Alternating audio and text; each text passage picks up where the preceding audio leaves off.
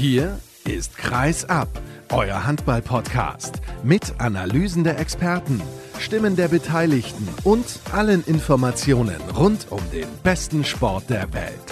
Mit eurem Gastgeber Sascha Staat.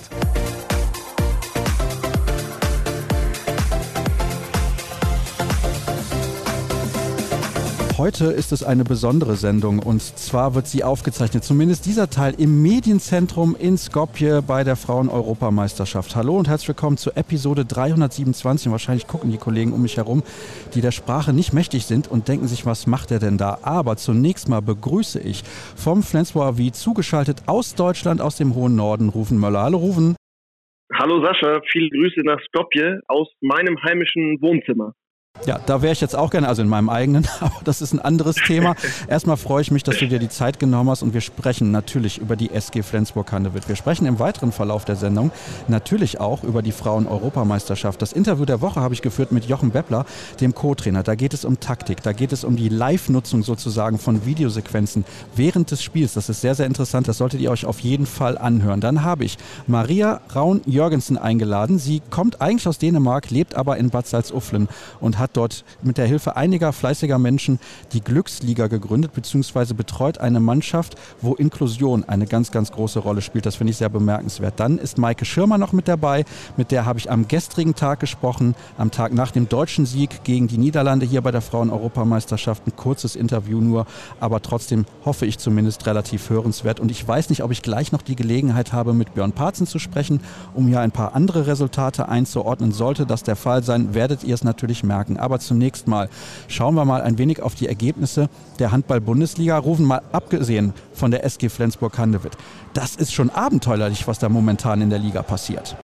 Ja, auf jeden Fall. Ich glaube, in dieser Saison kann man jetzt wirklich ernsthaft mal davon sprechen, dass es super spannend ist und das hatte man in den letzten Jahren ja auch immer schon und dann hat sich doch irgendwie eine Mannschaft sehr souverän immer irgendwie durchgesetzt und ja, jetzt ist es oben spannend, unten ja inzwischen auch, dadurch, dass die Kleinen jetzt auch mal gewinnen, die vermeintlich Kleinen. Ja, macht Spaß die Saison. Absolut, so ist das. Und es gab ja auch schon Trainerwechsel. Bei dem einen oder anderen Verein läuft es nicht so rund. Da hatte man sich mehr vorgestellt. Der ein oder andere Club ja, ist deutlich über den Erwartungen und dann gibt es natürlich so Kellerkinder wie den ASV Hamm-Westfalen und auch GWD Minden, wobei GWD ja zuletzt gewonnen hatte, hatte ich ganz kurz anklingen lassen in der vergangenen Ausgabe. Jetzt sprechen wir über die SG Flensburg-Handewitt und wenn wir auf die Tabelle schauen, dann sehen wir Platz 4. Ja, da könnte man ja denken, das ist in Ordnung. Allerdings hat der SC Magdeburg natürlich weniger Partien ausgetragen und der Abstand zur Spitze ist schon relativ groß. Und es gibt Ergebnisse, von denen man denkt, das kann doch eigentlich kaum wahr sein. Beispielsweise die Niederlage am vergangenen Donnerstag beim VfL Gummersbach. Lass uns dort beginnen. Zur Pause hat die SG geführt und dann dachte ich, das werden sie schon irgendwie mit ihrer Cleverness und Erfahrung nach Hause schaukeln. Wie kam es zu der Pleite? Ja, die SG hat ja nicht nur zur Pause geführt, die hat auch nach 45 Minuten noch mit drei Toren geführt. 24, 21 stand es da und hatte ja bis dahin immer wieder die Chance, eigentlich auf vier Tore mal, mal wegzugehen. Und das haben sie nicht geschafft. Und dann diese letzte Viertelstunde, das war irgendwie ein, ein Kollektiv-Blackout, habe ich geschrieben. Also Gummersbach hat dann irgendwann umgestellt, hat viel 7 gegen 6 gespielt. Das hat Flensburg nicht so richtig in den Griff gekriegt in meinen Augen. Da hatten sie auch kurz zuvor im Europacup gegen Benidorm schon arge Schwierigkeiten, wenn der Gegner 7 gegen 6 spielt. Aber vor allem lag es daran, dass erfahrene Leute wie Masmen Salasen, Lasse Möller, Aaron Mensing, der dann noch reinkam, also ja, die haben einfach unerklärliche Fehler gemacht, sei es technische Fehler oder freie Würfe nicht im Tor unterbringen können. Johann Hansen hatte einen extrem schwachen Tag, eine schlechte Quote. Und das ist, glaube ich, eigentlich so das, was am meisten erschrickt. Das ist ja gar nicht, dass man als SG Flensburg-Handewitt vielleicht mal in Lemgo verliert oder auch in Gummersbach. Okay, Aufsteiger ja, aber ein starker Aufsteiger. Sondern es ist eher die Art und Weise, wie diese beiden Spiele verloren wurden, die ja doch sehr zu denken gegeben haben.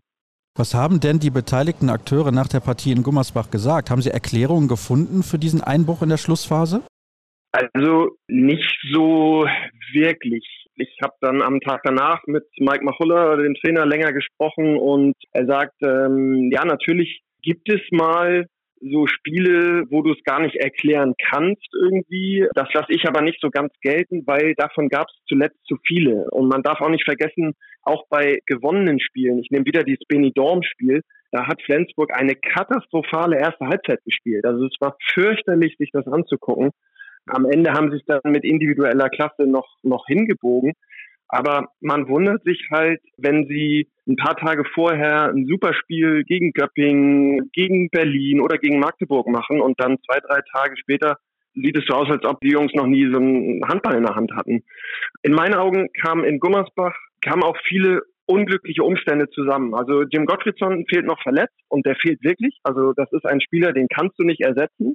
Das ist auch ehrenwert, dass Machulla immer wieder betont, das darf keine Ausrede sein. Muss es ja auch nicht, aber trotzdem ist es Fakt, so einen Mann kannst du nicht ersetzen. Nicht eins zu eins und schon mal gar nicht auf Dauer. Dann sind in dem Spiel relativ früh Johannes Goller, über den braucht man ja, glaube ich, auch kaum noch ein Wort verlieren, Kapitän der deutschen Nationalmannschaft. Der hat sich am Sprunggelenk verletzt, konnte nicht mehr mitspielen und Magnus Röll wurde am Kopf getroffen, hat einen Ball ins Gesicht bekommen. Ich glaube, in der 20. Minute war das. Und damit sind Flensburg auch zwei extrem wichtige Stützen in der Abwehr noch weggebrochen. Und Magnus hat auch ein sehr gutes Spiel im Angriff gemacht bis dahin. Das waren auch Gründe, weshalb dieses Spiel dann verloren ging. Aber nichtsdestotrotz, unterm Strich, wenn die SG Flensburg-Handewitt nach 45 Minuten mit drei Toren beim Aufsteiger führt, muss sie das Spiel nach Hause bringen. Jetzt hast du gerade Spieler angesprochen, die entweder jetzt schon länger verletzt sind, wie Gottfriedson, oder kurzfristig, wie Magnus Röth. Denn wenn ich das richtig sehe, auf dem Spielberichtsbogen bei der Partie gegen den HCR Lang, die mit zwei Toren gewonnen wurde, am Samstagabend, war er nicht zu finden. Genau, also dieser Kopftreffer, man muss vielleicht die Vorgeschichte wissen. Magnus hat da schon öfter mal Treffer am Kopf kassiert, sage ich mal. Hat auch schon mal eine Gehirnerschütterung gehabt. Skandinavische Spieler sind da sowieso sehr, sehr vorsichtig. Generell ist das ja mehr geworden, dass man da noch genauer hinguckt bei Kopfgeschichten irgendwie. Aber in Skandinavien sowieso.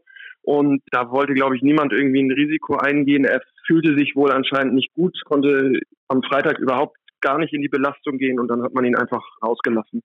Das finde ich aber auch, ich weiß nicht, wie du das siehst, extrem wichtig und auch absolut richtig, dass das gemacht wurde, denn da sollte man meiner Meinung nach zumindest gar kein Risiko eingehen. Ja, das steht ja völlig außer Frage. Also das ist ja irgendwie abgedroschen oder vielleicht auch schon im Bereich Floskel, aber Gesundheit geht halt vor und Profi hin oder her, wichtiges Spiel, ja, alles schön und gut. Nein, Gesundheit geht vor und absolut richtige Entscheidung. Jetzt ist es so, und das können wir ja offen ansprechen. Vor der Partie gegen Erlangen hast du mir gesagt, dann sprechen wir über die nächste Niederlage. Warum warst du denn bitte so pessimistisch? ja, weil ich dieses Spiel am Donnerstag gesehen habe und ich habe Flensburg nun ja schon wirklich ein paar Jahre und viele Spiele gesehen und also ich war erschrocken. Ich war wirklich erschrocken, was da in der letzten Viertelstunde passiert ist. Weil wenige Wochen zuvor ja was ähnliches in Lemgo auch schon passiert ist nämlich dass diese Mannschaft, ja, ich habe es gerade eben schon mal gesagt, das sah so aus, als ob die noch nie Handball gespielt hätten. Und vielleicht ist es ja auch so, vielleicht kann man das auch nicht unbedingt dann zu 100 Prozent erklären, wieso, weshalb, warum. Aber ja, deswegen war ich so ein bisschen pessimistisch und man darf ja auch nicht vergessen, mit Erlangen kam ja eine Mannschaft, das hat sich auch gezeigt, das hat sich bestätigt in dem Spiel, die bisher super, eine super Saison spielt und das ist eine, eine ganz gefestigte Bundesligamannschaft inzwischen, die jetzt ja zwar mit Flensburg den Platz in der Tabelle wieder getauscht hat, die sind aber punktgleich und also es würde mich nicht wundern, wenn Erlangen in dieser Saison ganz bis zum Ende so, ich sag mal, Platz fünf bis sieben da mitmischt irgendwie. Die haben wirklich in dieser Saison den nächsten Schritt gemacht. Ja, wir haben über den HC Erlangen bzw. den Spielplan auch der Franken vor ein paar Wochen hier gesprochen, als Julian Rux zu Gast war. Der hat das auch versucht, da ein bisschen einzuordnen. Vielleicht stehen sie relativ weit oben, weil die Gegner bislang nicht so stark gewesen sind, aber das werden wir natürlich weiter beobachten. Wir versuchen die Gesamtsituation bei der SG jetzt auch ein bisschen einzuordnen. Du hast gesagt, zuletzt in Lemgo gab es halt diese Niederlage gegen Benidorm. Die erste Halbzeit war unterirdisch. Dann jetzt dieser Fauxpas in Gummersbach trotzdem dann wieder auch ein gutes Spiel, beziehungsweise ein ganz, ganz wichtiger Sieg gegen den HCR Lang. 17 zu 7 Zähler sind es derzeit. Zwölf Partien haben sie absolviert. Ein paar Mannschaften haben weniger Spiele absolviert, beispielsweise der SC Magdeburg. Die haben noch einiges aufzuholen. Die werden wahrscheinlich, also mit sehr, sehr hoher Wahrscheinlichkeit wieder an der SG Flensburg-Handewitt vorbeiziehen. Aber muss man sich anders orientieren, was die Saisonziele angeht? Jetzt schon so früh? Wir haben gerade Mitte November und müssen halt schon, glaube ich zumindest, überlegen, kann die SG Flensburg-Handewitt in Richtung Champions League angreifen oder kann sie das nicht? Denn die Rhein-Neckar-Löwen scheinen sehr stabil zu sein. Das ist keine Eintagsfliege, dass die irgendwie mal gut in die Saison gekommen sind.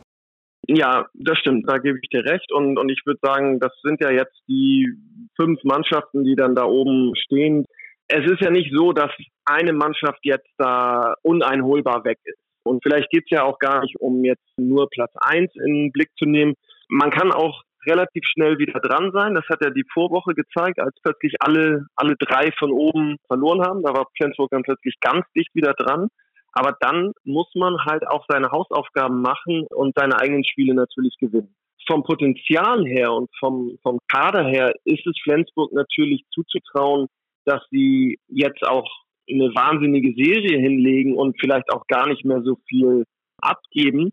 Aber dafür müssen sie einfach ein, ein höheres, ich sag mal, ja, Grundniveau, Minimumniveau finden. Und der Unterschied zu jetzt vor ein paar Wochen der Niederlage in Lemgo zu jetzt ist, glaube ich, dass es nach diesem Gummersbach-Spiel wirklich auch alle verstanden haben. So war zumindest der Eindruck dann oder die, die Art und Weise, wie gegen Erlangen aufgetreten wurde. Also da, da wurde nicht 100% schöner SG-Handball, wie man ihn auch schon oft gesehen hat, gespielt, sondern da wurde, da wurde gekämpft und vor allen Dingen wurde ja für den Nebenmann gekämpft. Und da stand ein Team auf der Platte. Und das war so in den letzten Wochen nicht nicht immer der Fall in meinen Augen.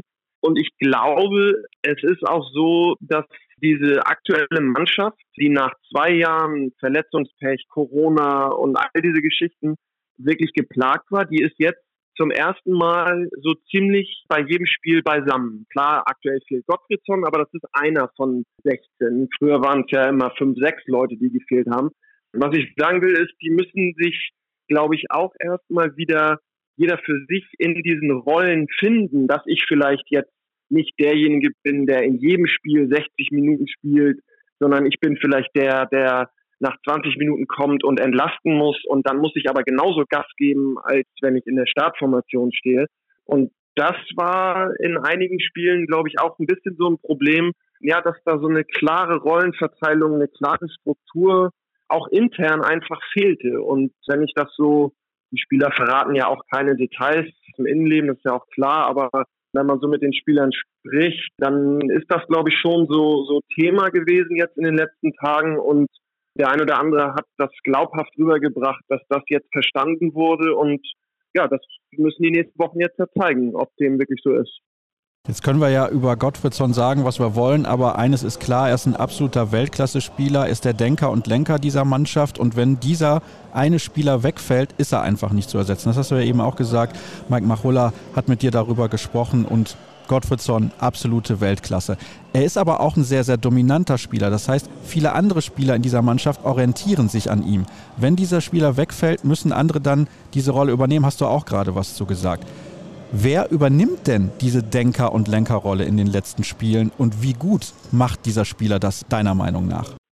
Also zunächst mal hat es dann Masmenser Larsen gemacht, weil das einfach so die ja, die logische Reihenfolge, sag ich mal, ist, die beiden haben die letzten zwei Jahre eigentlich so diese Mitte-Halbposition sich ja auch so ein bisschen geteilt. Natürlich mit Gottfriedsson als Chef, aber die haben eigentlich alle Spiele gemacht für die SG.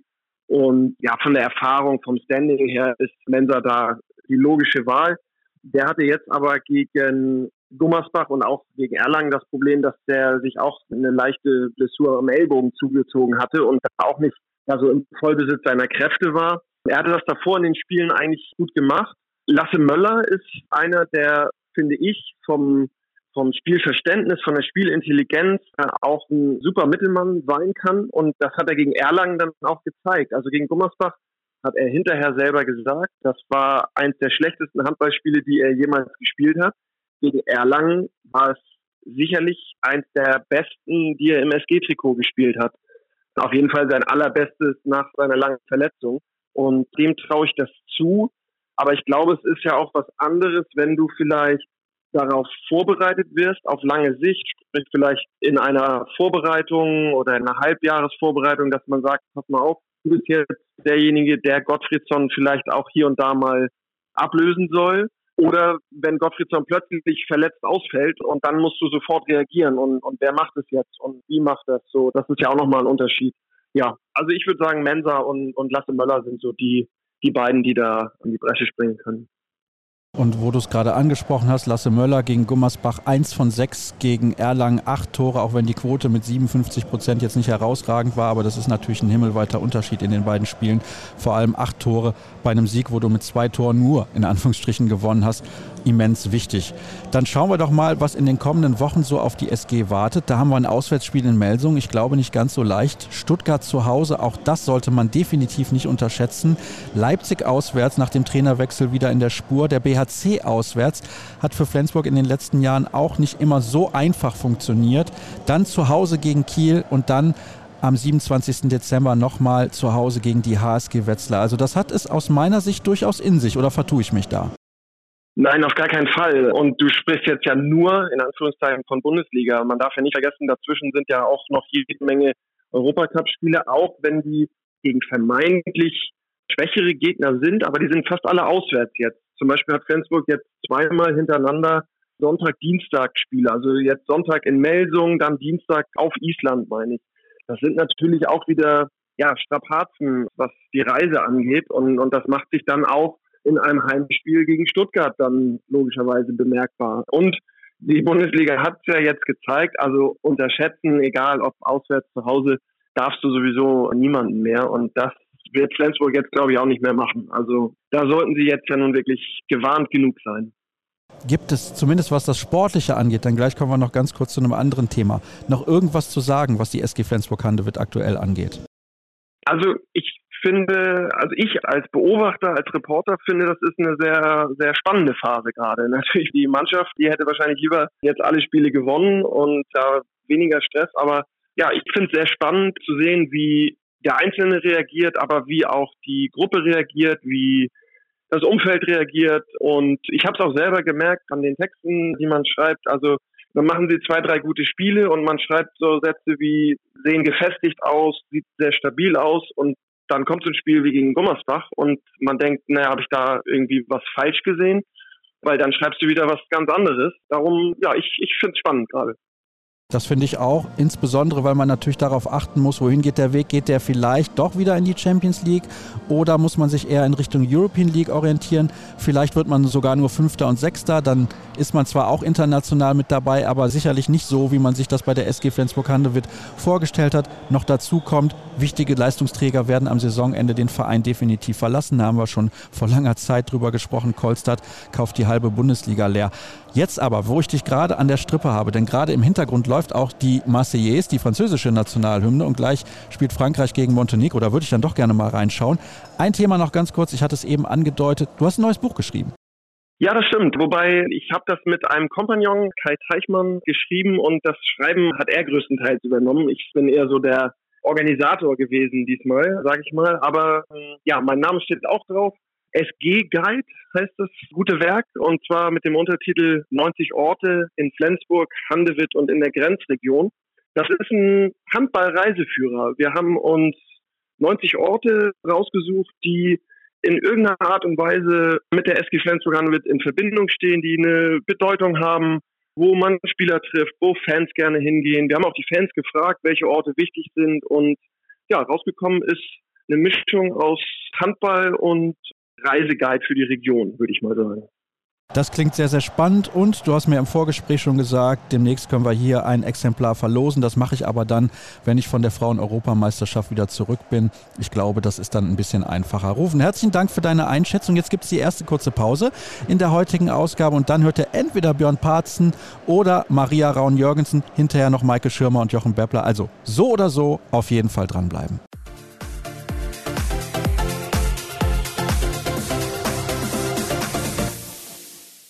Wir sind wieder zeitlos unterwegs in diesem Teil der Sendung. Ich freue mich sehr über ein Thema zu sprechen, das mir auch sehr am Herzen liegt. Inklusion, das ist ganz, ganz wichtig, denn das findet im Handball gefühlt ja eigentlich kaum statt. Aber es gibt mittlerweile eine Organisation bzw. eine Liga, die sich darum kümmert und ich habe die Person eingeladen, die sich damit fast die ganze Zeit beschäftigt. Ich glaube, ihr liegt es noch mehr am Herzen als mir. Glücksliga heißt es und darüber spreche ich heute mit Maria Raun Jürgensen. Hallo Maria, ich grüße dich. Hallo. Ich freue mich, dass du mit dabei bist und wir eben über dieses Thema sprechen können. Und Glücksliga, das hat nichts zu tun mit, man hat Glück oder Pech im Spiel, dass der Ball mal an den Pfosten geht oder nicht. Vielleicht kannst du mal kurz erklären, was ist denn eigentlich die Glücksliga? Ja, gerne. Die Glücksliga ist eine Liga für Kinder mit Einschränkungen. Also sowohl körperliche Einschränkungen oder geistige Einschränkungen, die können dann bei uns einfach ganz frei auch Handball spielen. Seit wann gibt es diese Liga und wie kam es zu der Idee? Ja, seit wann gibt es die Liga? Das ist eine gute Frage. Also ich glaube, ich fange an mit, seit wann die Idee gibt. Die Liga hat sich daraus ergeben, dass die Idee halt zustande gekommen ist. In Bad Salzuflen habe ich letztes Jahr angefangen, im September eine Mannschaft zu trainieren mit Einschränkungen. Und wir sind mit fünf Kindern gestartet und haben jetzt in Salzuflen 25 Kinder. Und da der Bedarf in Salzuflen so groß war, haben wir gedacht, warum machen wir nicht eine Liga, wo die auch dann Turniere spielen können. Und die Liga gibt es dann erst seit dieses Jahr, wo andere Vereine sich dann im März, April angeschlossen haben. Und jetzt spielen in dieser Liga fünf Mannschaften aus unterschiedlichen Städte und Handballverbände. Also von überall und ganz Deutschland. Das ist wahrscheinlich ein sehr großer organisatorischer Aufwand. Aber das Erste, was mir direkt aufgefallen ist bei deiner Erklärung ist, letztes Jahr waren es fünf Kinder, dieses Jahr sind es bereits 25. Das ist ein großer Zuwachs. Ja, das ist ein sehr großer Zuwachs. Und man sieht auch einfach im Training, dass das Bedarf für Sport oder für Handballspielen da ist. Und wir schicken auch keinen weg und jedes Kind kann einfach zu uns kommen und Handball spielen. Das ist auf jeden Fall eine tolle Sache, müssen wir nicht drüber sprechen. Aber vielleicht kannst du dann noch mal ein bisschen ins Detail gehen und uns erklären, welche Kinder können da genau mitspielen? Können da alle Kinder mitspielen? Welches Alter ist da irgendwie interessant? Also ihr werdet ja nicht irgendwie vielleicht sogar alle Altersgruppen mit dabei haben oder doch? Wie sieht das da genau aus? Ja, die Idee war von Anfang an eigentlich, dass man sagte, oder ich habe gesagt, 6- bis 16-Jährige und eigentlich egal welche Einschränkungen. Dann kam aber die erste Fünfjährige schon und fragte, ob die mitmachen könnte. Und dann habe ich gesagt, also wir schicken keinen weg, weil wenn er auch Lust hat, Handball zu spielen, dann soll er auch mitmachen. Dann kam aber auch die erste 18-Jährige. Ja, und dann war das halt das gleiche Prinzip. Ich habe keinen weggeschickt. Und jetzt ist es so, dass ich bei mir in Wassersoflen 5- bis 20-Jährige habe. Also eigentlich bin ich da ein bisschen von weggegangen, was ich am Anfang gedacht habe, weil manchmal ist es ja man kann viel denken und die Umsetzung ist dann anders. Und das ist bei mir jetzt der Fall in Bad Salzuflen. Und ich habe wirklich Kinder mit Einschränkungen von bis, also alle mit Down-Syndrom bis zu Autismus, bis zu ganz andere Einschränkungen. Und muss aber auch gestehen, dass ich die Eltern auch gar nicht nachfrage, welche Einschränkungen die Kinder jetzt haben, weil bei mir sollen die einfach wie alle anderen Kinder behandelt werden. Ja, das finde ich auch besonders wichtig, dass man genau das tut, dass man eben alle gleich behandelt. Von daher bin ich großer Freund dieser Initiative, die du da gestartet hast. Ich finde das auch sehr bemerkenswert. Das machst du ja alles auch in deiner Freizeit. Ja, das mache ich alles in meiner Freizeit. Aber ich habe ganz viele andere Trainerinnen und Helfer, ohne denen das gar nicht möglich wäre. Also wenn wir 25 Kinder haben und manche fünf sind und die anderen 20 sind, die haben ja auch unterschiedliche Bedürfnisse. Die können vielleicht der eine kann ein bisschen mehr Handball spielen, der andere ein bisschen weniger und ohne den ganzen Trainerin wäre das gar nicht möglich. Wie viele Trainer seid ihr denn da insgesamt? Weil du hast es ja gerade gesagt, ihr braucht da mehrere Trainer, weil es eben unterschiedliche Bedürfnisse bei den Kindern gibt. Da kann ich mir vorstellen, ist die Gruppe an Trainern, ich will nicht sagen fast so groß wie die Gruppe an Kindern. Nein, nicht ganz. Wir haben tatsächlich einfach so einen Trainerpool mit zehn Leuten drin, wo wir dann immer dafür sorgen, dass so fünf, sechs Trainerinnen immer da sind. Und die Eltern bleiben immer diese Stunde, eineinhalb Stunden vor Ort auch. Falls was sein sollte, dann sind die Eltern direkt auch da. Ja, ich glaube, anders geht es auch nicht. Wie oft wird denn überhaupt trainiert? Einmal die Woche. Das reicht bei uns zumindest aus. Und wir trainieren immer samstags morgens um neun. Oh, da muss man also früh aufstehen, wenn man da dabei sein möchte. Ja, und dann für so eine Stunde. Und sagen wir so Samstagmorgens um neun, das ist ganz schön früh auf dem Wochenende. Aber ich muss sagen, das macht super viel Spaß, so in das Wochenende zu starten einfach. Ja, vor allem, man sieht wahrscheinlich auch die gute Laune bei den Kindern. Ja, das stimmt. Also die haben wirklich immer gute Laune.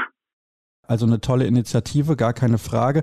Vielleicht kannst du auch noch mal ein bisschen mehr zu der Liga und den Mannschaften da erzählen, weil ich kann mir vorstellen, dass das natürlich relativ schwierig ist, eine Liga, einen Spielbetrieb zu organisieren, denn es gibt nicht nur Mannschaften aus Bad Salzuflen, du hast gesagt, es gibt Mannschaften überall in Deutschland.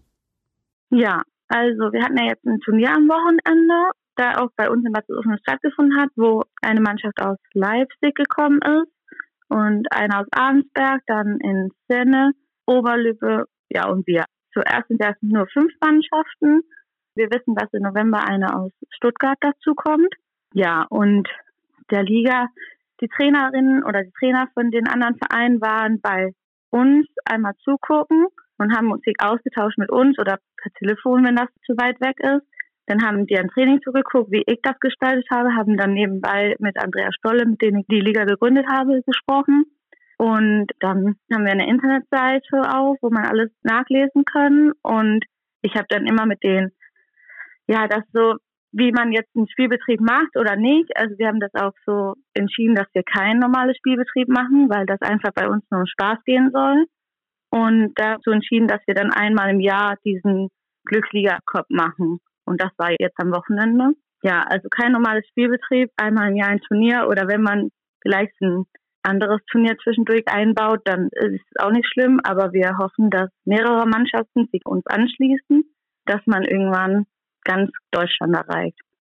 Also ich bin relativ optimistisch, denn wenn man da ein bisschen Werbung für macht, wird es ja immer größer und ich glaube, der Bedarf ist da. Das hast du am Anfang ja auch erklärt, dass da sehr viele Kinder sehr schnell dazugekommen sind.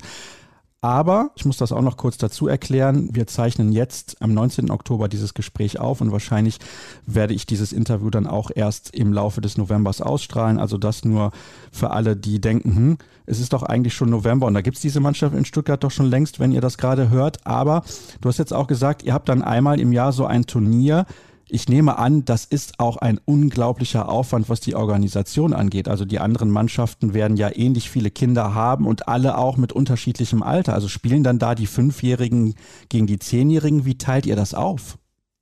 Ja, dann spielt jede Mannschaft gegen jeden sozusagen. Und auch die 20-Jährigen spielen dann gegen die kleineren. Man merkt aber nicht so einen großen Unterschied. Also das läuft. Also das klappt. Die Frage kriege ich auch häufig, ob ich die aufteile im Training in groß und klein oder viele sagen auch, das geht auch nicht, wenn einer 20 ist und der andere 5 ist. Das geht alles. Also man muss sich, glaube ich, nur ein bisschen trauen, das auch so umzusetzen. Hattest du am Anfang das Gefühl, viele Leute sind skeptisch gewesen, dass das funktionieren kann? Die kurze Antwort wäre ja, ja. Ja, sind die, also weil man das nicht kennt. Und man ist ja immer skeptisch gegenüber was, was man noch nicht gesehen habe oder noch nie von gehört hat. Ich war selber auch erst, ja, lass uns doch auf 6 bis 16 so einschränken. Aber jetzt, ich sehe ja, wie es läuft in Bad und ich sehe ja, wie gut die Kinder miteinander mitmachen. Also da muss man gar nicht skeptisch sein. Muss das einfach ausprobieren. Ist es denn so, dass jetzt Kinder dazugekommen sind, die sich vorher irgendwie schon kannten? Denn es ist ja ganz oft so, dann gehen die auf eine gemeinsame Schule oder in einen gemeinsamen Kindergarten oder sind da vielleicht auch neue Freundschaften entstanden? Siehst du das irgendwie? Kannst du das miterleben auch dann? Ja, und das ist tatsächlich also auch sehr schön. Wir haben so eine WhatsApp-Elterngruppe und manchmal kommt da ja auch so, ja, mein Sohn kommt auf die Schule, geht der andere zur Schule und so und dass die dann komplett neue Freundschaften gebildet haben auch. Also ich habe ja gesagt, die Eltern sind immer da und jetzt ist es mittlerweile auch so, dass ein Kind immer mit einem anderen Kind mitgenommen wird und dann bleibt den einen Tag die Mutter da und dann nächste Woche der Vater oder so. Also die haben sich einfach komplett gefunden, alle. Also das ist richtig schön mitzuerleben. Das kann ich mir auch vorstellen. Also viele positive Dinge, die das Ganze mit sich bringt. Wie finanziert sich das eigentlich? Habt ihr da Sponsoren gefunden? Ja, sowohl für die Glücksliga als auch für die Superkids aus Bad Offenen. Die Unterstützung ist auch sehr groß und sehr gut. Ohne Sponsoren läuft es ja im Handball auch nicht. Nee, das ist leider so, aber freut mich zu hören, dass sich da Sponsoren auf jeden Fall gefunden haben. Was plant ihr für die Zukunft? Hast du da schon Ideen, wie das Ganze noch schneller vielleicht auch wachsen kann? Tja, darf man groß planen, dann wäre es ja total schön, wenn sich mehrere Mannschaften die Glücksliga anschließt, dass man jedes Jahr ein bisschen größer wird. Ja, und für Bad Ufflen wünsche ich mir einfach, dass es bei den Superkids genauso weitergeht, dass vielleicht auch alle Kinder irgendwann raus die Ecken kommen und Handball bei uns spielt und dass andere Menschen sich traut, das Gleiche zu machen, wie wir das jetzt gemacht haben. Ich finde auf jeden Fall, das sage ich jetzt nicht zum ersten Mal, dass es eine großartige Initiative ist. Es verwundert mich übrigens nicht, dass du beruflich Erzieherin bist. Das habe ich auf jeden Fall gehört. Das hat mir Andreas Stolle erzählt, den du eben erwähnt hast. Das war meine Kontaktperson, damit dieses Interview überhaupt zustande kommt. Das ist ja der Klassiker, dass du als Erzieherin eigentlich arbeitest. Ja, eigentlich schon. Und das mache ich auch gerne. Und nebenbei trainiere ich auch eine weibliche B-Jugend und dann die Superkids. Aber das sind alles irgendwie drei unterschiedliche Sachen. Also bei der Arbeit im Kindergarten sind es kleinere Kinder und hat ja nichts mit Sport zu tun. Und bei der B-Jugend geht es um Leistung und bei den Superkids geht es einfach nur um Spaß.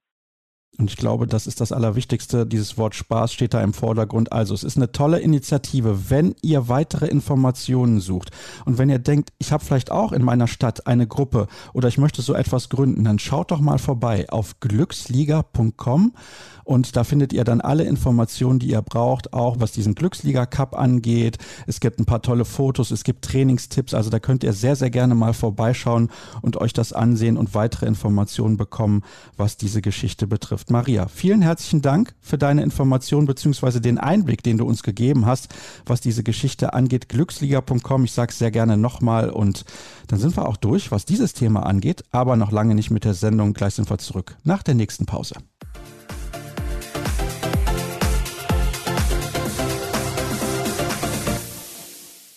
Maike Schirmer, erstmal nach einem Tag später immer noch herzlichen Glückwunsch zu einem famosen Sieg gegen die Niederlande. Du hast auch einen wichtigen Teil dazu beigetragen mit deinen insgesamt, ich glaube, vier Toren, wenn ich es jetzt richtig im Kopf habe. Korrigiere mich gerne, wenn es falsch ist. Fünf waren es sogar, natürlich, um Gottes Willen. Aber es waren wichtige Tore, vor allem in der Phase, wo ihr euch nach und nach abgesetzt habt von den Niederlanden. Wie hast du das Spiel gestern erlebt, vor allem auch mit einer Nacht Schlaf drüber? Ja, ich glaube, in erster Linie bin ich super glücklich, dass wir das Spiel gewonnen haben. Unabhängig davon, dass ich ein gutes Spiel gemacht habe, natürlich freut man sich darüber, aber in erster Linie ist es wichtig, dass wir eine gute Teamleistung hatten gestern und ja, klar freut man sich, wenn man auch seinen Teil dazu beigetragen hat, klar. Wie ist das denn, wenn man als Spielerin in der Regel, so war es ja bislang immer bei diesem Turnier, von der Bank kommt? Dann guckt man sich natürlich erstmal an, wie bewegen sich vielleicht die Torhüterinnen, wie läuft das Spiel insgesamt. Bist du dann nervös oder angespannt oder bist du vielleicht dann eher locker, weil du weißt, okay, ich kann jetzt erstmal zuschauen und habe sozusagen mit dem Spiel gerade nichts zu tun? Ja, ich glaube, das ist tatsächlich auch so ein bisschen typbedingt. Ich bin es nicht so gewohnt, auf der Bank zu sitzen durch den Verein. Das ist erstmal eine andere Situation, eine neue Situation. Aber auf der anderen Seite, wie du auch sagst, hat es auch Vorteile. Man kann sich das Spiel erstmal anschauen. Man kann gucken, was macht die Abwehr, was macht auch der Torwart. Wobei solche Sachen natürlich auch im Vorfeld laufen. Also wir bereiten uns natürlich auch vor, schauen Video. Von daher war ich da nicht überrascht. Ja, also ich kann das gar nicht sagen, was jetzt, was jetzt unbedingt besser ist. Ich glaube, es ist einfach wichtig, dass man auch, wenn man von der Bank kommt, einfach im Spiel ist, dass man ja, gut beobachtet und dann einfach, wenn man raufkommt, ja, einfach auch hellwach ist und da irgendwie die Anspannung nicht verliert, was mit Sicherheit nicht so leicht ist, je nachdem, wann man halt auch eingewechselt wird, dass man die Spannung nicht verliert. Aber da versuche ich mich eigentlich immer zu fokussieren und gestern hat es ganz gut funktioniert. Jetzt ist es so, dass die rechte Seite in den letzten Spielen so ein bisschen im Fokus stand, weil vielleicht die Leistung nicht ganz so war, wie sich das alle erwartet haben. Ihr selbst auch nicht. Bei dir hat es jetzt gestern unfassbar gut funktioniert. Warum? naja, also das kann ich jetzt gar nicht genau sagen. Ich versuche immer 100 Prozent zu geben. Ich hatte in den letzten zwei Spielen nicht die Möglichkeit dazu, weil ich auf der Bank gesessen habe und ich bin immer top motiviert und dass es jetzt gestern gut geklappt hat. Ja, es ist Tagesform, es ist vielleicht auch das, was der Gegner zulässt in gewisser Weise. Ich finde, wir haben gestern viel über Außen abräumen können und spielen können. Es war viel Platz. Das wussten wir auch im Vorfeld und dann ist es halt einfach ja auch ein bisschen Glück und auch ein gutes Auge vielleicht in der einen oder anderen Situation vor allem gutes Auge bei dem ersten Tor, das du gemacht hast, ein Heber direkt, war für dich in der Situation sofort klar, ich mache das, ich probiere das. Es ist schon frech mit dem ersten Wurf so einen Wurf zu machen, weil man hinterher dann vielleicht sagen könnte, oh, wenn ich den verworfen habe, um Gottes Willen, warum habe ich nicht einfach durchgezogen? Das ist richtig, besonders weil ich auch in den Vorbereitungsspielen zwei solche Bälle nicht getroffen habe, ob es eigentlich eine ganz gute Wurfvariante von mir ist. Ich würde schon sagen, dass das zu meinen Stärken gehört, das richtig zu erkennen. Aber ich nehme mir vor dem Spiel nicht vor, wo ich werfe. Ich gucke mir zwar die Torhüter an, aber im Endeffekt entscheide ich in der Situation, was der Torhüter macht. Und in dem Fall hat sie mir das so klar angeboten und ich hatte ein gutes Gefühl in dem Wurf und dann habe ich gedacht, warum, warum nicht? Vor dem Interview habe ich gesagt, ich werde vielleicht auch nach dem Verworfenen fragen. Das mache ich jetzt auch. Das kam sehr plötzlich, war ein Abpraller. Ist das dann eine andere Situation für dich, dass du dich auch gar nicht im Flug sozusagen richtig vorbereiten kannst auf das, was du dann umsetzen möchtest? Ja, ich glaube, in der Situation war ich erstmal überrascht, dass wir den Ball überhaupt noch, also ich habe ihn ja dann aufgenommen und ich war mir nicht sicher, ob der Ball überhaupt noch frei ist. Ja, und dann bin ich nicht mit 100% Überzeugung reingegangen, bin ich ausgesprungen und dann habe ich auch noch halbe Höhe geworfen. Also das war jetzt nicht so ganz ja, war kein konzentrierter Wurf und in dem Moment war ich vielleicht auch ein bisschen überrascht, dass ich den überhaupt noch werfen durfte. Ja, von außen sieht das dann immer so einfach aus, aber das ist ja eine Erklärung, die man absolut nachvollziehen kann. Jetzt müsst ihr lange warten, bis er wieder spielt. Nervt dich das oder glaubst du, das ist insgesamt für die Mannschaft ganz gut, um wieder Kraft zu tanken, weil ihr schon relativ müde wirktet? Gestern jetzt vielleicht nicht so tatsächlich, weil es ein Spiel auch war mit viel Platz, wo ihr viele Torchancen hattet. Aber wenn ich jetzt überlege, ihr spielt dann als nächstes gegen Frankreich, die eine sehr starke Abwehr stellen, vielleicht ganz gut, wenn man dann nochmal den Akku ein bisschen voll machen kann. Ja, sehe ich ein bisschen zwiespältig. Ich finde drei Tage schon ein bisschen viel, muss ich sagen. Also der Spielmodus ist vielleicht nicht ganz so ja, ganz so cool für uns. Auch dadurch, dass wir halt gerade gewonnen haben, dann ist man natürlich erstmal euphorisiert und will eigentlich direkt das nächste Spiel spielen. Auf der anderen Seite finde ich es auch wichtig, nochmal ein bisschen Akku aufzuladen. Wie gesagt, ich finde die drei Tage ein bisschen ungünstig. Ich finde es gut, dass wir jetzt, äh, ich hätte vielleicht am liebsten so jetzt den Sonntag gespielt oder, weil jetzt muss ich mal überlegen, welcher Tag ist Sonntag, ja. Auf der anderen Seite ist es natürlich auch mal ganz schön, gerade weil wir jetzt schon sehr lange zusammen sind, einfach auch mal ein bisschen ja, den Kopf frei zu kriegen, ein bisschen frei zu haben auch, ein bisschen zu genießen. Ja, ich denke, auch gerade gegen Frankreich kommt auch wieder ein Gegner, der sehr körperbetont spielt, was wir in der Vorrunde auch auf jeden Fall mit Montenegro hatten und, und auch in der Vorbereitung mit Rumänien. Alles Spieler, die sehr körperbetont spielen und ja, das ist natürlich kräftezerrend. Von daher ist es vielleicht, was das betrifft, auch ganz gut, dass wir ein bisschen, bisschen frei haben und uns da ein bisschen auftanken können. Jetzt habt ihr gestern vielleicht noch die letzten Minuten gesehen vom Spiel Rumänien gegen Spanien. Ich habe mir das in der Halle noch angesehen. Lange sah es danach aus, zumindest in den letzten zehn Minuten, dass Spanien dieses Spiel gewinnen würde. Habe durchaus Rumänien die Daumen gedrückt, ihr wahrscheinlich alle auch. Ist da ein kleiner Stein vom Herzen gefallen, als dann dieser letzte Wurf auch reinging? Ja, definitiv. Also, dass dieser Wurf noch, noch irgendwie ins Tor gegangen ist, ist sowieso, da habe ich gedacht, wow, wie geht das noch in der, in der Situation?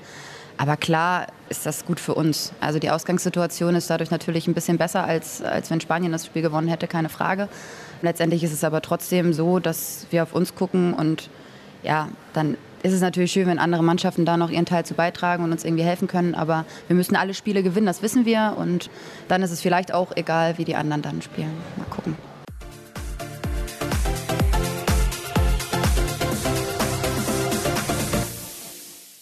Zeit für das Interview der Woche hier bei Kreisab. Und wenn ich hier sage, dann meine ich aktuell noch nicht Podgorica in Montenegro, wo wir letzte Woche unterwegs gewesen sind mit der deutschen Frauenhandballnationalmannschaft, sondern mittlerweile sind wir ja in Skopje angekommen. Wir sprechen am, jetzt muss ich mal überlegen, am Samstag miteinander. Und wenn ich wir sage, dann meine ich Jochen Beppler, den Co-Trainer der deutschen Frauennationalmannschaft. Hallo Jochen. Hallo Sascha und ja, alle deine Zuhörer natürlich auch. Erstmal freut es mich, dass du dir die Zeit genommen hast. Wir sprechen heute ein bisschen über das, was während des Spiels passiert. Kurz noch der Hinweis, wie immer auf die sozialen Kanäle. Kreisab findet ihr bei Facebook, bei Twitter, bei Instagram und bei YouTube. Da könnt ihr gerne folgen und natürlich auch andere darauf aufmerksam machen. Das ist ja ganz logisch. Und bei patreon.com slash kreisab, da könnt ihr gerne den Podcast dann auch unterstützen. Ich habe es gerade gesagt, wir sprechen über das, was während eines Spiels so alles passiert, denn ich hätte gerne mit jemand anderem gesprochen, das weißt du, das habe ich dir auch gesagt, mit dem Kollegen Wukasch, der ist euer Videoanalyst, aber der kommt aus Polen und ist dem Deutschen nicht ganz so mächtig, dass es vielleicht reicht für ein Gespräch. Also habe ich gesagt, wir sprechen darüber. Zunächst mal, wie läuft es während des Spiels ab? Denn ich habe gehört, er schneidet sozusagen fast schon live mit, dass ihr immer gefühlt sofort die Möglichkeit habt, auf Dinge zuzugreifen. Das ist nicht ganz richtig, aber natürlich trotzdem haben wir eine Live-Analyse über ihn laufen, sodass wir relativ schnell nach einem Spiel alle Szenen und so weiter bekommen können.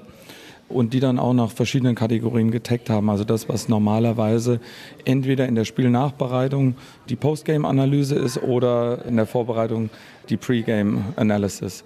So, und das, was sicherlich jetzt für uns ein neuer Schritt ist, wo Lukas uns sehr stark unterstützt, ist, dass wir aufbauend darauf, dass er das Match während des Spiels live analysiert, aufbauen können, ist, dass ich ein Tablet auf der Bank einfach habe und kann mir mit einer Verzögerung von 15, 20 Sekunden eine Szene quasi selbst schneiden. Und das ist im Netzwerk von seiner Videoanalyse quasi drin, so dass ich das 15 Sekunden später schon auf der Bank habe oder dann auch mit in die Halbzeit nehmen kann. Also im Prinzip doch während des Spiels möglich. Genau, richtig. Also eine In-Game-Analyse, wie wir da sagen. Wie oft benutzt ihr das während eines Spiels und wie wichtig ist das deiner Meinung nach? Und wie hat sich das in den letzten, sagen wir mal, zwei, drei, vier Jahren entwickelt? Also wir sind jetzt dabei, das so zu steigern, weil es ist natürlich auch so, dass eine Szene, die man sich auf der Bank angucken kann, nicht sofort das eine Tor mehr oder weniger bringt. Da muss man, glaube ich, die Kirche im Dorf lassen. Aber ich glaube, es ist etwas, was auf jeden Fall wächst und wo ein Trend hingeht, dass man eben diese drei Ebenen vor dem Spiel, nach dem Spiel und im Spiel gut miteinander verknüpfen kann und dass eben quantitative Sachen mit qualitativen zusammenkommen. So, und um nochmal so auf deine Frage vielleicht genauer einzugehen, aktuell haben wir es dann auf der Bank ein- oder zweimal, wo wir es auch nutzen können, um einer Spielerin, die Abwehrangriff wechselt, vielleicht einen Punkt nochmal mitzugeben, dass sie das, was wir vorher besprochen haben, auch nochmal wirklich sehen kann, wie sieht's, wie sieht's jetzt in der, in der Umsetzung bei uns aus. Und dann gehen wir aber auch mit einer Auswahl von diesen, ich schneide so pro Halbzeit ungefähr zehn Szenen raus und in der Besprechung, bevor wir in die Halbzeitpause gehen, suchen Markus und ich zwei bis drei Szenen aus, die wir dann auch in der Halbzeit nochmal zeigen können, wo wir sagen, sind wir da auf dieser Linie dabei, den Matchplan zu verfolgen oder hat der Gegner was adaptiert, wo wir einfach schneller dann diese Informationen nutzen können. Und von daher, das hat sich dann entwickelt über die letzten Jahre, dass man so klassisch immer vor und nach dem Spiel eine Analyse hatte und alles, was während dem Spiel war, war häufig so, dass man Statistik geführt hat und hat versucht, so quantitative Daten zu haben. Und das ist jetzt, glaube ich, die eigentliche Neuerung, dass man diese quantitativen Daten mit qualitativen Szenen dann wirklich kombinieren kann, dass diese Zahlen lebendig werden. Und das ist, glaube ich, schon eine Entwicklung, die jetzt aktuell stattfindet und wo wir sehr happy sind, dass wir fähige Leute haben, die das damit umsetzen und dass wir diesen Trend natürlich nicht nur verfolgen, sondern von Anfang an mitgehen, weil es braucht auch noch was, wie soll ich sagen, um Erfahrung zu sammeln. Wir können noch nicht auf viele Erfahrungen dort zurückgreifen, sondern die machen wir gerade selbst. Jetzt hast du gerade gesagt, es sind dann in der Halbzeit vielleicht so zwei, drei Szenen, die er raussucht. Sprecht ihr dann mit einzelnen Spielerinnen primär und sagt zum Beispiel einer Emily Bölk oder Alina Greisels, da und dahin müsst ihr euch bewegen in der Offensive oder einer Maike Schmelzer sagt ihr, dahin musst du dich bewegen im Innenblock oder ist das dann auch tatsächlich mannschaftsbezogen, dass ihr allen Spielerinnen sagt, so und so müsst ihr euch eigentlich da bewegen? Also es ist eine gute Frage, weil die Zeit in der Halbzeit ist natürlich limitiert und auch dort kann man nicht sagen, wenn wir jetzt drei Szenen zeigen, das macht jetzt fünf Tore plus und so weiter. Wir versuchen es in der Halbzeit auf, habe schon mal gesagt, zwei, drei Szenen und die dann im Kollektiv zu besprechen und zu sagen, guck mal, wenn du früher hilfst, dann wird der Raum hier an der Stelle größer, um einfach die Zusammenhänge aufzuzeigen. Und was hat mein Handel, wenn ich früher aushelfe, für meine Nebenleute für eine Auswirkung? Und alles das, was wirklich individuell ist, machen wir dann zum Beispiel, wenn wir aus der Kabine rausgehen, haben wir in der Regel noch so drei bis vier Minuten, wo wir sagen, die Szene könnten wir Spielerin X nochmal zeigen oder auf der Bank, wenn wir, wie gesagt, jemanden haben, der Abwehrangriff wechselt, uns lohnt sich, die Szene Y nochmal anzugucken, dann ist das individuell. Jetzt stelle ich mir die Frage, weil du gerade mehrfach gesagt hast, das macht nicht plus fünf Tore aus. Wie viel davon können die Spielerinnen überhaupt aufnehmen? Weil man sagt auch in Auszeiten, zu viel Information, das bringt einfach gar nichts. Sich aufs Wesentliche konzentrieren. Aber gerade solche Geschichten müssen dann doch schon irgendwie einen Unterschied ausmachen. Was hast du für einen Eindruck, wie die Spielerinnen das dann auch direkt in Anführungsstrichen ja umsetzen können? Also es ist vollkommen richtig, man muss dosiert rangehen und deshalb ist auch die Auswahl oder Selektion der Szenen dann ganz gut und man muss es, wie gesagt, mit dem verbinden, was man auch schon vorher sich als Matchplan vielleicht vorgenommen hat. Weil da docken dann die Spielerinnen an, wir haben uns was vorgenommen und können dann sagen, sind wir dabei, das umzusetzen oder wo brauchst du noch eine kleine Ergänzung? Und von daher diese Einbindung in das gesamte Spiel ist da wichtig. Und ich glaube, das, was den Spielerinnen hilft, ist, dass sie tatsächlich nicht nur eine Anweisung hören, sondern es gibt ja auch Leute, die einfach vom Aufnahmekanal her eher visuell unterwegs sind. Wenn sie das mit dem Bewegtbild sehen, wird für sie einfach eine, eine Anweisung oder ein taktischer Hinweis nachvollziehbarer. Ich habe das Gefühl, dass sich da ja nicht nur in den letzten Jahren viel getan hat, was die Technik angeht, sondern dass wirklich auch immer mehr Mannschaften das nutzen. Das ist nicht nur ein Trend, sondern ich glaube, dass das in ja, spätestens ein, zwei Jahren gang und gäbe sein wird. Denkst du das auch? Also wann das soweit ist, das vermag ich nicht zu sagen. Ansonsten stimme ich dir 100 Prozent zu. Diese Im-Spiel-Analyse ist total wichtig, weil gucken wir mal so ein paar Jahre zurück, da hat sich ein Trainer vor der Pressekonferenz irgendwie so ein Statistikblatt geben lassen, um im Nachgang zu erklären, woran es gelegen hat, dass man gewinnt oder verliert. Und die Bedeutung von Sofortinformationen, die gewinnt auf jeden Fall an Bedeutung. Und das jetzt gut in seinen Workflow zu integrieren, dass man auf der einen Seite diese Sofortinformationen schnell hat, aber auch die richtigen Sofortinformationen rauszieht, das ist jetzt der Prozess und das ist, glaube ich, ein Punkt, der auch nachher für jeden Staff und für jede Bank einfach wichtig werden wird. Da stimme ich dir, wie gesagt, 100 Prozent zu. Wie du weißt, und ich weiß, das bist du auch, ich bin ein großer Freund von Statistiken. Jetzt habt ihr drei Tage Zeit, das nächste Spiel vorzubereiten. Hilft dir das in deiner Analyse massiv weiter? Also es hat uns auf jeden Fall die ganzen Tage schon beschäftigt, dass wir sagen, also als Trainer bist du natürlich auch immer Defizitmanager, weil du könntest jetzt, wenn du alle statistischen Daten vorliegen hast, natürlich auch endlos dir überlegen, was willst du im Training trainieren. Aber wir haben jetzt morgen eine Einheit und wir haben am, das muss ich auch von Tagen überlegen, am Montag dann noch eine Einheit, um das nächste Spiel gegen Frankreich vorzubereiten. Und du musst dann natürlich gucken, welche Punkte sind in der Hierarchie weit oben. Und du kannst auch ein Training nicht mit fünf Schwerpunkten gestalten, sondern du brauchst ja dann auch mal 10, 15 Wiederholungen. Und da hilft Statistik natürlich dann auch, wo hat man vielleicht die größte Zuwachsrate noch, um sich zu steigern. Und demnach wählt man taktische Themen aus, wo man vielleicht sagt, lass uns unsere Überzahl nochmal angucken. Oder wenn man es auf den Gegner spezifisch macht, die werfen 30 Prozent ihrer Tore aus dem Gegenstoß oder aus der dritten Welle. Welchen Passweg müssen wir vielleicht zustellen, um das zu reduzieren? Und da hilft Statistik zum einen, aber man kann auch nicht glauben, dass man einfach aus vielen Zahlen dann was zusammenbekommen muss, sondern man muss sie schon interpretieren, um zu sagen, wofür gebe ich jetzt diese wenige Trainingszeit auch her. Jetzt ist es ja ganz interessant, ihr habt vor einigen Wochen gegen Frankreich zwei Testspiele absolviert. Die haben aber natürlich hier beim Turnier auch schon Spiele absolviert. Was ist denn eigentlich aussagekräftiger aus deiner Perspektive? Wie sie gegen euch gespielt haben, weil sie sich an eure Spielweise natürlich auch anpassen mussten und Lösungen finden mussten, beispielsweise gegen eure Abwehr, oder wie sie sich aktuell hier bei einem Turnier präsentieren?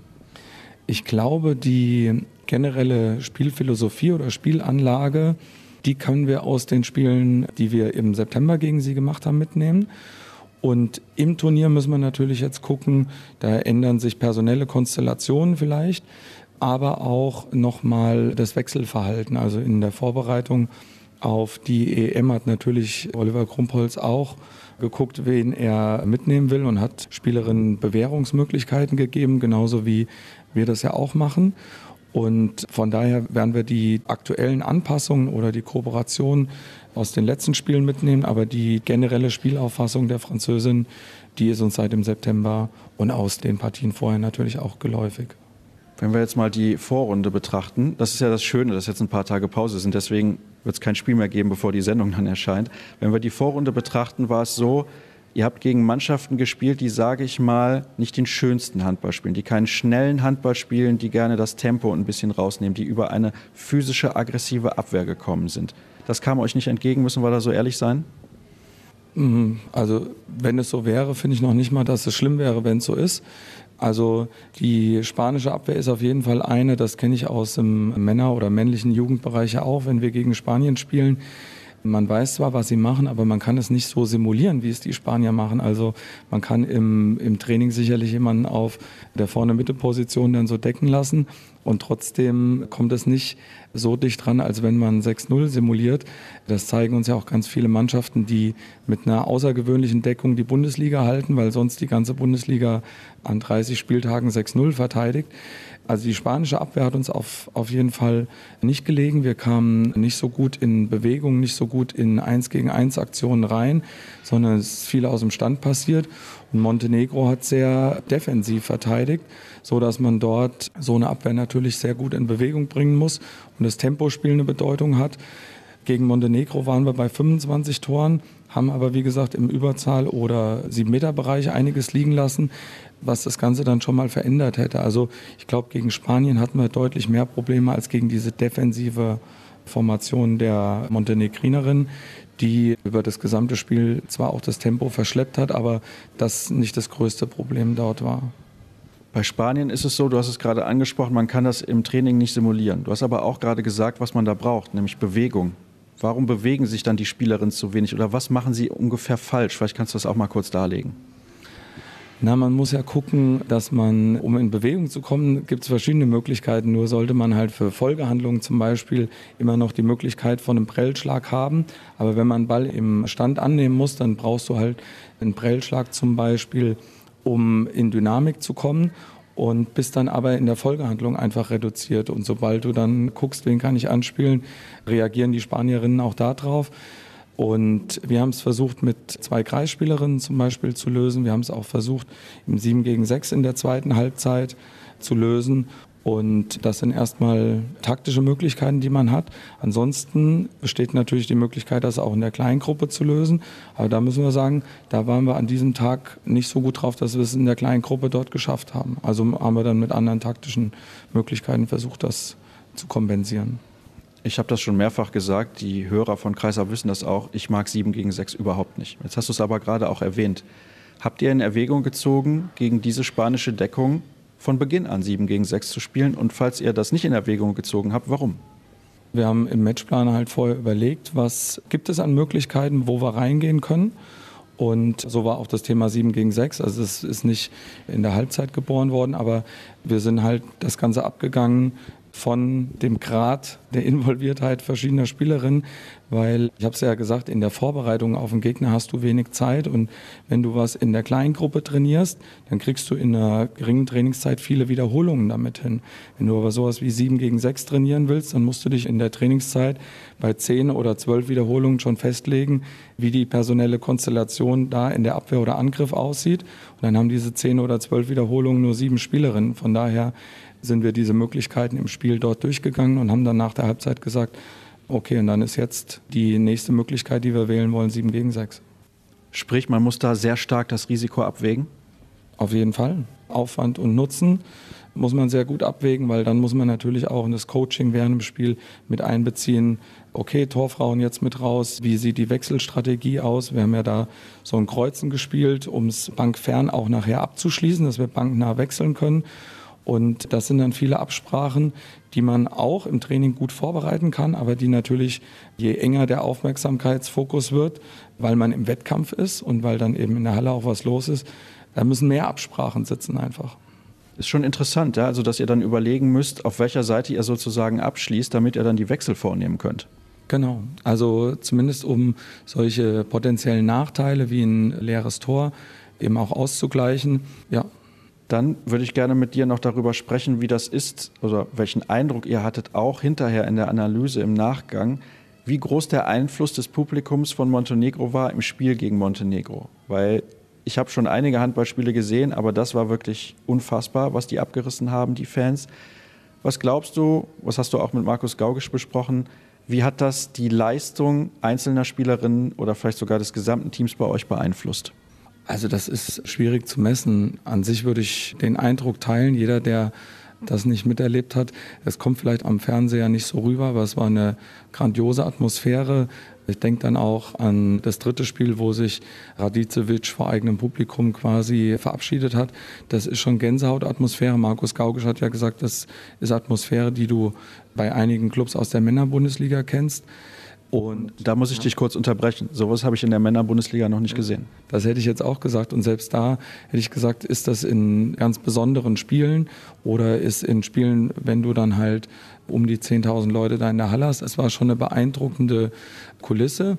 Aber wir waren mit dem Auftreten der Mannschaft in dem Spiel gegen Montenegro wirklich zufrieden. Und ich glaube, es hat einen größeren Einfluss. Also ich glaube auch, dass es Mannschaften gibt, die sich davon vielleicht noch stärker beeindrucken lassen oder dass das im Unterbewusstsein natürlich ist, wenn du da so eine Wand gegen dich hast. Aber da waren wir mit der Mannschaft wirklich super zufrieden, wie sie das gemanagt hat. Ich glaube, dass es einen größeren Einfluss auf die Montenegrinerin hatte, die natürlich total gepusht waren, weil das haben wir von der WM 2019 auch gesehen. Als Deutschland gegen Kroatien gespielt hat, hatte ich auch nicht das Gefühl, dass die Kroaten da in ihrer Leistungsfähigkeit von gehemmt waren, aber dass es unsere Mannschaft natürlich extrem unterstützt und nach vorne gepeitscht hat. Und was das für einen Einfluss hatte, ich glaube, das werden wir dann morgen sehen, wenn Montenegro das erste Mal hier spielt, inwiefern sie diesen Schwung mitnehmen können oder wie viele Zuschauer auch aus Montenegro vielleicht hier nach Mazedonien noch kommen. Aber insgesamt war das eine tolle und beeindruckende Kulisse. Und wie gesagt, welchen Einfluss das auf die Leistung nochmal on top von Montenegro hatte, das werden wir sehen. Und muss aber da, glaube ich, auch anerkennen, dass die eine sehr starke Vorrunde gespielt haben und dass es auch nicht nur mit Zuschauern geht. Aber dass es doch ein wichtiger Faktor ist, wenn man Heimmannschaft ist. Also würdest du der These, die einige schon aufgestellt haben, nicht zustimmen, wenn ich jetzt sage, überall woanders hättet ihr Montenegro geschlagen, nur halt in Montenegro nicht? Ich finde das schwierig so zu sagen, weil es kommen Punkte hinzu, wenn wir in einer anderen Halle vielleicht auch in Überzahl mit derselben Effizienz gespielt hätten, ob es dann reicht oder nicht. Ich glaube nur eins, was auch manchmal so kolportiert wird oder wo der Eindruck entsteht, dass, dass der Druck, der da auf der Mannschaft war, zu groß war, das hätte ich nicht geteilt, sondern ich glaube schon, dass die Niederlage hauptsächlich da in Punkten zu finden war, wo man sagen kann, wenn das optimal läuft, dann kann das in Montenegro auch reichen und wenn es nicht optimal läuft, dann kann es auch woanders nicht reichen. Klar wäre es in einer Halle, die nicht mit 6000 Leuten die Montenegrinerin unterstützt, vielleicht leichter. Aber ich würde es nur nicht darauf allein reduzieren. Ich muss noch eine Frage stellen, die viele Hörer beschäftigt hat. Und das hat ein bisschen auch mit der Regel des Turniers zu tun, welche Mannschaften dann wie welche Punkte mitnehmen. Es gab die Situation, dass Jennifer Gutierrez kurz vor Ende des Spiels den Ball aus, keine Ahnung, 30 Metern, also Mitte der eigenen Hälfte, zwei Meter über euer Tor geworfen hat. Das hatte natürlich den Hintergrund, dass die Spanierinnen gerne wollten, dass die deutsche Mannschaft weiterkommt, damit sie die zwei Punkte und diesen Sieg mit in die Hauptrunde nehmen. Wie ordnest du das ein? Auch klar, ich kann verstehen, dass sie dann sieben Sekunden vor Schluss diese Auszeit nehmen und dann nur noch rumspielen. Mhm. Das ist in Ordnung. Die Nummer fand ich dann schon ein bisschen heftig. Also an dem Spieltag selbst muss man natürlich sagen, wir haben uns nicht auf das Spiel vorbereitet aus der Sicht von Spanien, sondern wir haben erstmal alle Optionen gecheckt, die uns betreffen. Und äh, es hatte ja neben ach, Tordifferenz und so weiter auch, wie viel Tore absolut wirft man überhaupt. Also wir brauchten auch die 21 Treffer. Und von daher haben wir uns weniger mit der Ausgangslage von Spanien und wie die das dann nachher bespielen auseinandergesetzt, sondern wir haben uns an dem Spieltag und in der Situation immer daran orientiert, was müssen wir besser machen, weil wir wollten das Spiel gewinnen und wir wollten das nicht an die Spanierinnen abschenken. Und dass es dann natürlich so kam, ich habe das jetzt hier mitbekommen, die polnischen Kollegen sind da sehr enttäuscht oder auch verärgert drüber, aber das mehr über die Spanierinnen als, als jetzt über uns. Das liegt erstmal in, in der Regel des Turniers, dass es nachher zu so einem Dreiervergleich kam und dann direkter Vergleich Torverhältnis und so weiter. Also von daher eine Regelung, die eigentlich schon seit, ich weiß gar nicht wie lange so besteht, aber in dieser wirklich kuriosen Situation natürlich spannend war, dass es für die Spanierinnen besser war, nur mit zwei zu gewinnen, als mit drei zu gewinnen. Oder sie hätten nachher vier gebraucht, dass Polen weiterkommt. Also von daher auch eine kuriose Situation, wo ich sagen muss, die ist natürlich auch, also ich erinnere mich an keine Konstellation, wo es mal so dann auch wirklich am Ende einer Gruppenphase war. Jetzt hast du dich sehr diplomatisch rausgewunden, aber meine Frage eigentlich nicht beantwortet. Ich wollte nämlich wissen, wie findest du das? Ist das sportlich gerecht? Es steht mir nicht zu, zu sagen, ob die, ob die Spanierinnen da jetzt, wie sie das zu handhaben haben. Sie haben sich mit der Auszeit sieben Sekunden vor Schluss dazu entschieden, dass sie nicht noch auf drei Tore gehen wollen, oder es probieren wollen. Die Frage ist ja auch, ob sie es geschafft hätten, das muss man ja auch sagen, weil sie dann sagen, sie gehen mit Deutschland weiter und nehmen zwei Punkte mit. die sie gegen die Polen nicht gehabt hätten. So, und ich kann nur noch mal sagen, für uns, wir haben uns mit der Ausgangslage Spaniens nicht beschäftigt. Und von daher steht mir jetzt gar nicht zu, zu sagen, ist das gut oder schlecht. Also ich finde es erstmal legitim, dass die Spanierinnen denken, wie nehmen wir zwei Punkte mit. Ich weiß nicht, wie viele Trainer gesagt hätten, ich würde lieber mit null als mit zwei Punkten in die Hauptrunde gehen. Wir jedenfalls hätten gerne zwei mitgenommen. Das kann ich absolut nachvollziehen und ich bleibe ja auch bei meiner Aussage von vorhin, dass dann sieben Sekunden vor Ende die Auszeit genommen wird und nochmal abgesprochen wird, wir werfen jetzt nicht mehr aufs Tor. Das finde ich in Ordnung, also gar keine Frage. Dass bei dem letzten Tor von Xenia Smits da auf dem Spielfeld eine Spanierin nubelt, das ordne ich mal als, naja, lassen wir mal so ein. Aber De facto ist es jetzt so, nach dem Sieg gegen die Niederlande gibt es noch eine Chance, auf jeden Fall eine realistische Chance auf das Spiel um Platz 5, eine theoretische noch sogar auf das Halbfinale. Es gibt ganz, ganz wilde Konstellationen, die entstehen können insgesamt. Aber wie schafft man es jetzt dafür zu sorgen, dass die Spielerinnen sich zunächst mal nur auf dieses Spiel gegen Frankreich fokussieren und was ja auch auffällig ist, können sie befreit aufspielen, spielen sie einfach den besseren Handball. Das könnte gegen Frankreich jetzt auch nochmal der Fall sein, weil alle denken, wir können sowieso nichts mehr verlieren. Also wie schafft man es, die Aufmerksamkeit darauf zu halten? Ja, indem man den Fokus von allen Rechenspielen wegnimmt und den Fokus auf Handlungsziele legt. Wie schaffen wir es, gut Handball zu spielen? Weil ich einfach glaube, wenn auf der Handlungsebene gut Handball gespielt wird, dann kommen Ergebnisse von alleine. Wenn man sich nur mit Ergebnissen und schon mit, wie müsste dies oder das ausgehen, dann glaube ich, führt es auf keinen Fall dazu, dass man sich auf das konzentriert, was Aufgabe von Spielerinnen und Spielern ist. So haben wir es aber auch in den Spielen gegen Spanien oder Montenegro gemacht, dass wir gesagt haben, wie können wir euch helfen, was können Schlüssel sein, um das in der Abwehr zu verteidigen oder im Angriff gegen die Gegner anzugreifen. Dann hoffen wir mal, dass das so gelingt, wie ihr das geplant habt. Jochen, herzlichen Dank. Du hast mir wieder mal deutlich länger zur Verfügung gestanden, als das eigentlich ausgemacht war. Ich sage dir jetzt nicht, wie spät es ist, sonst bist du böse. Dann soll es das jedenfalls gewesen sein mit der heutigen Ausgabe von Kreisab. Ihr könnt natürlich gerne alles zur Frauenhandball-Europameisterschaft verfolgen auf den diversen Kanälen. Logischerweise, da gibt es immer aktuelle Stimmen. Ich freue mich, dass ihr auch heute wieder viel Geduld gehabt habt. Ich glaube, die Sendung ist auch wieder relativ lang geworden. Ich weiß es noch nicht, weil ich zum aktuellen Stand noch nicht mal weiß, wer meine sonstigen Gäste waren. Ihr werdet es mittlerweile gehört haben. Aber das Entscheidende ist, nächste Woche gibt es natürlich die nächste Sendung und bis dahin könnt ihr sehr gerne vorbeischauen auf facebook.com slash kreisab, bei Twitter at kreisab, bei YouTube at kreisab und bei Instagram Hashtag und Accountname kreisab. Das war's für diese Woche. Bis zur nächsten. Tschüss.